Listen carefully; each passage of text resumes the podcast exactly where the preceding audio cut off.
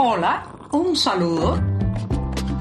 Les habla Joanny Sánchez, cubana, periodista, ciudadana, y les traigo este cafecito informativo recién colado y sin azúcar para despertar.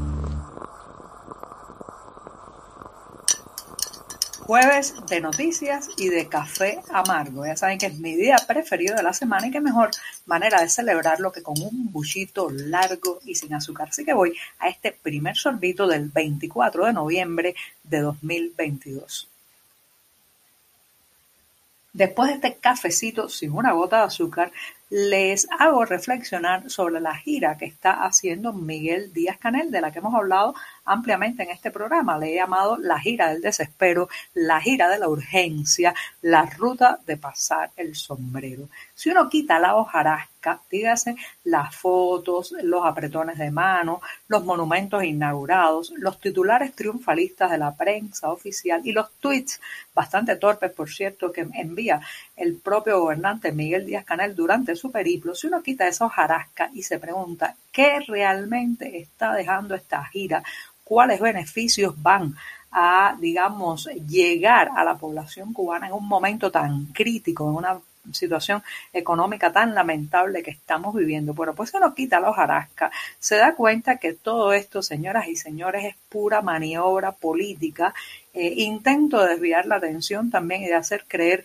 que eh, pues eh, los socios ideológicos van a abrir eh, la cartera y van a sostener a la isla cuando nada más lejano que eso. Hasta ahora el periplo que ha incluido Argelia, Rusia, Turquía y en estos momentos, mientras grabo este programa, Miguel Díaz Canel debe estar arribando a China. Si usted se fija bien y escudriña qué se ha aprobado, qué tipo de ayudas han prometido estos socios, bueno, pues muy poca. Si acaso flexibilizaciones en el tema de los pagos de la deuda, la amplísima deuda que tiene la isla eh, con varios de estos países, especialmente con Rusia, eh, aplazar el momento de meterse la mano en el bolsillo y pagar en otras cosas, eh, digamos, acuerdos de intención de áreas donde se podrían estrechar más vínculos, pero nada suculento, nada al estilo de grandes inversiones, nada que pueda significar un alivio a corto o mediano plazo. ¿Y saben por qué?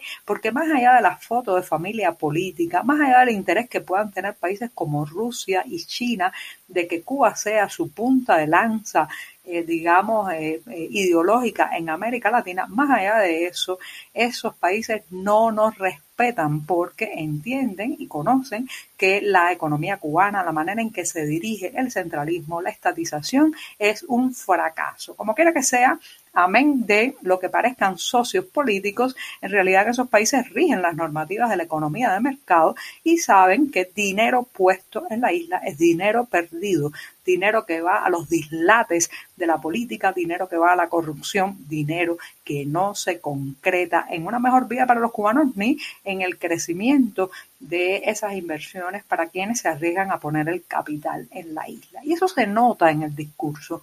Hay, digamos, mucha palabrería, se ha inaugurado incluso una escultura bastante al estilo del realismo socialista, al feo estilo del realismo socialista de Fidel Castro en Rusia. Se ha estrechado la mano, eh, Díaz Canel le ha estrechado la mano a Putin, la misma mano que ha ordenado horas antes el bombardeo sobre ciudades y sobre zonas civiles de Ucrania.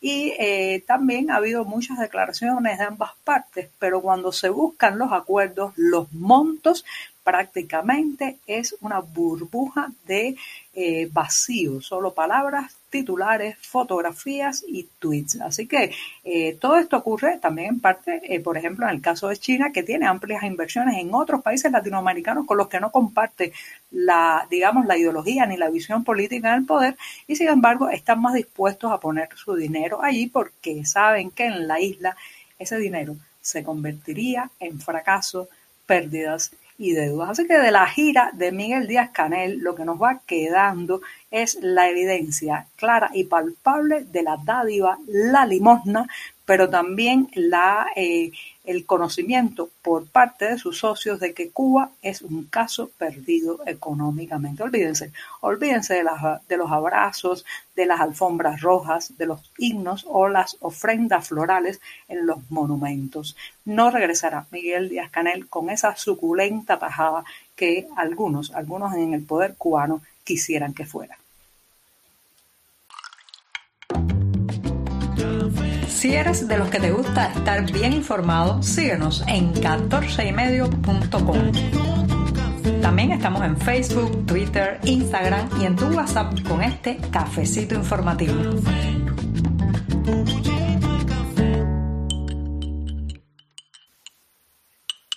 Los cubanos nos hemos convertido en una nacionalidad muy humillada. No solamente nos humillan las autoridades cubanas, los jerarcas de Verde Olivo y los dirigentes partidistas cuando nos tratan no como ciudadanos, sino como niños pequeños a los que hay que vigilar, controlar e impedirles que hablen, sino también otros países ya han establecido normativas, restricciones, incluso procedimientos que son absolutamente humillantes, pero en el caso cubano, dado el desespero por emigrar, por salir de la isla, por llegar a algún lugar, eh, muchos aceptan, terminan aceptando esas prácticas que otras nacionalidades no tolerarían en lo más mínimo. Se trata, por ejemplo, del caso de los cubanos que están ahora mismo saliendo de la isla a través de vuelos que aunque van finalmente hacia Managua, Nicaragua, que como saben se ha convertido en la puerta de entrada a Centroamérica para muchos migrantes cubanos que quieren llegar a la frontera sur de Estados Unidos, bueno, pues los que van a Managua, pero con escala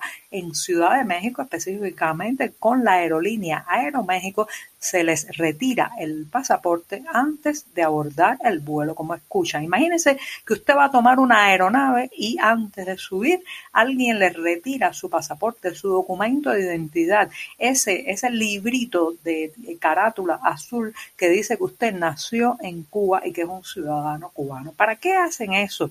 Eh, ¿Para qué hace eso el personal de Aeroméxico? Y eh, sospecho que también de otras aerolíneas para que durante la escala en la Ciudad de México eh, los cubanos no puedan escabullirse en el aeropuerto, pedir algún tipo de asilo, protección, refugio en ese país. También evitan que salgan de la aeronave y deben esperar por horas hasta que finalmente el avión vuelva a despegar, esta vez rumbo a Managua. Usted se imagina lo que significa ir de La Habana a Ciudad de México para después ir a Managua, para después por tierra y jugándose la vida, volver a atravesar México rumbo a Estados Unidos. Esas son las humillaciones y los absurdos a los que estamos sometidos los cubanos. Ah, y aguántense, un boleto de esta naturaleza que hay que comprarlo ida y vuelta por la pura formalidad de hacer creer que se regresa a la isla, cuesta la friolera de entre 2.500 y más de 3.000 dólares por persona. Así que de humillación en humillación, así vamos.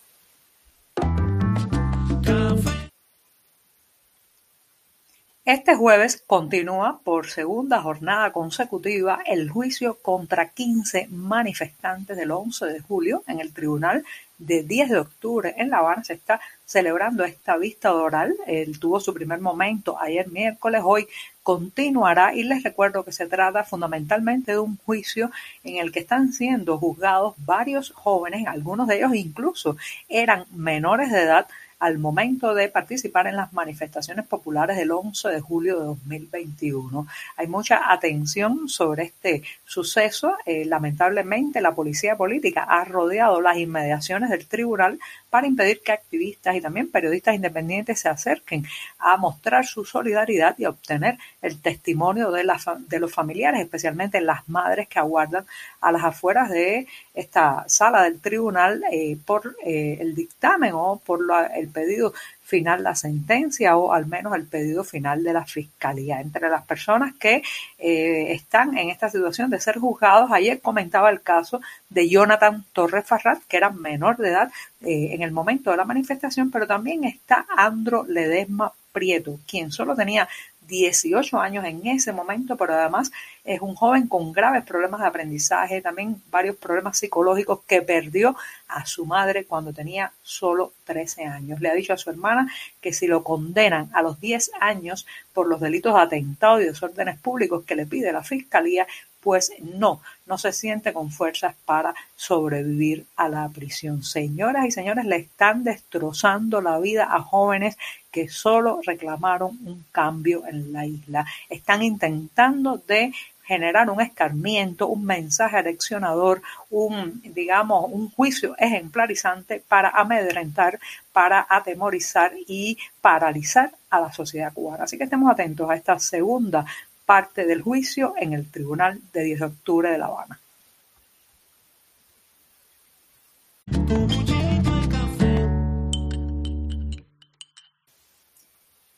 Y al jueves, al jueves hay que decirle adiós con una buena pincelada artística, porque la canción Patria y Vida, esa misma, la que se ha convertido en el himno de las protestas pacíficas y el deseo libertario del pueblo cubano, pues se ha hecho escultura, como escuchan, se ha convertido en una escultura durante la Semana del Arte en Miami. Se trata de una obra de los artistas plásticos cubano-americanos Antonia Wright y Rubén Millares, que han usado las luces LED y también 25 vallas metálicas de esas que usa la policía y las fuerzas del orden para impedir protestas ciudadanas, pues han usado esa combinación de luces LED y vallas metálicas para materializar visualmente la fuerza, el contenido y también el significado de la canción Patria y Vida. Así que ya saben, los que están por la Semana del Arte en Miami, no se pierdan este, esta transición de la música a la forma. Y ahora sí, me despido hasta mañana viernes. Muchas gracias.